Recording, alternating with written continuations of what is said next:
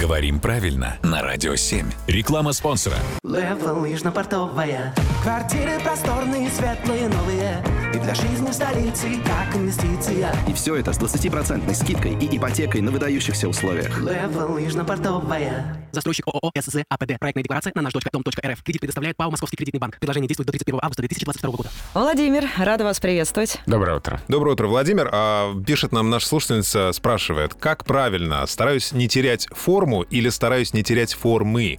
Имея в виду не спортивную форму одежды, а спортивное состояние тела. Пояснение очень важное, кстати. Но мне кажется, это замечание как раз основополагающее. Там, возможно, оба варианта, и родительный падеж, и винительный. Есть случаи, когда мы должны выбирать только родительный падеж. Ну, например, при сочетании с глаголом «не иметь». «Не имеет права».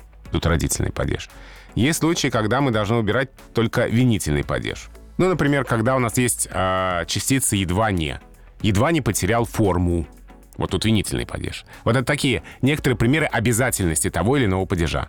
А в большинстве случаев они взаимозаменяемы. И здесь можно сказать «стараюсь не терять форму», «стараюсь не терять формы». И так, и так правильно. Да мне кажется, никто не обратит внимания э, на, на это. Но здесь такой случай, когда нам грамматика оба варианта разрешает, а люди часто теряются в ситуации, когда и так, и так можно. Ну, здесь правда можно. Хорошо. Ну что, не теряем формы, продолжаем в том же духе задавать вопросы, в том числе Владимиру Пахому, о том, как говорить правильно. Для поддержания словесной формы. Мгм. Мгм.